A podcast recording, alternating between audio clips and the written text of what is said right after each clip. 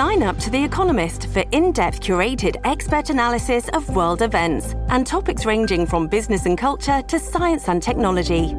You'll get the weekly digital edition, online only articles, curated newsletters on politics, the markets, science, culture, and China, and full access to The Economist Podcast Plus. The Economist is independent journalism for independent thinking. Go to economist.com and get your first month free.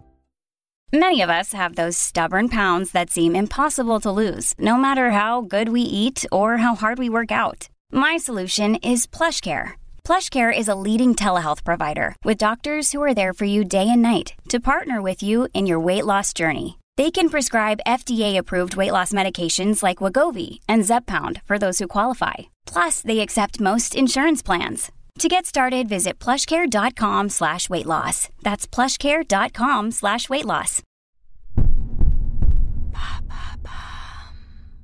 What is the psychology behind the bystander effect? Thanks for asking. At some point in your life, you've probably walked past a stranger spread eagled on the ground outside. They may have fainted, tripped and injured themselves, or even been attacked. Now, the chances are that if you saw several people were already offering assistance, you carried on walking by. And that's due to what's known as the bystander effect. It's a psychosocial phenomenon which typically crops up in emergency situations. It shows that the more other people are already intervening to help, the less likely we are to do so ourselves. On the other hand, the likelihood of stepping in increases when you're the only person present. Why is that then? One major factor behind the bystander effect is that the presence of multiple onlookers creates a diffusion of responsibility between them. Think of it like this you divide the total responsibility by the number of witnesses. If I'm the only person nearby, I alone have the victim's fate in my hands. I simply can't walk away. But if there are already five people there by the time I arrive, I can walk on guilt free as the victim is already being taken care of.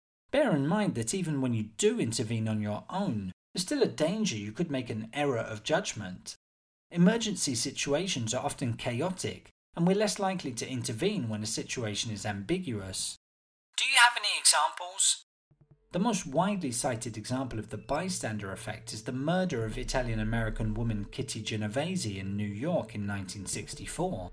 In the early hours of the 13th of March, she was stabbed and then raped when arriving home after finishing a shift at the bar where she worked. By the time an ambulance arrived to provide emergency care, it was too late, and Genovese died while being transported to hospital. The case actually stirred a real debate, which led to the first wave of psychosocial research on the bystander effect.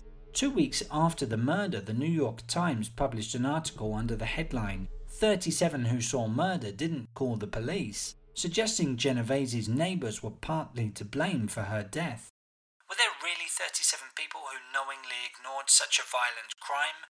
It turned out that the New York Times article was highly sensationalized and included a number of factual errors. Nevertheless, at least two witnesses of Genovese's murder were aware of exactly what was happening, and their inaction ruled out any hope of her being saved.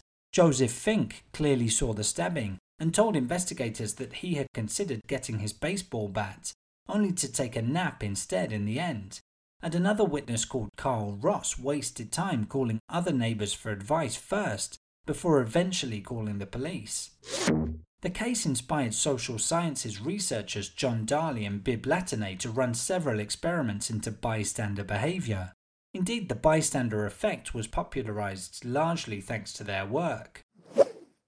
There you have it. Now you know what the psychology is behind the bystander effect. In under three minutes, we answer your questions and help you understand the true meaning behind the trends, concepts, and acronyms that are making headlines. Listen along and you will really know for sure.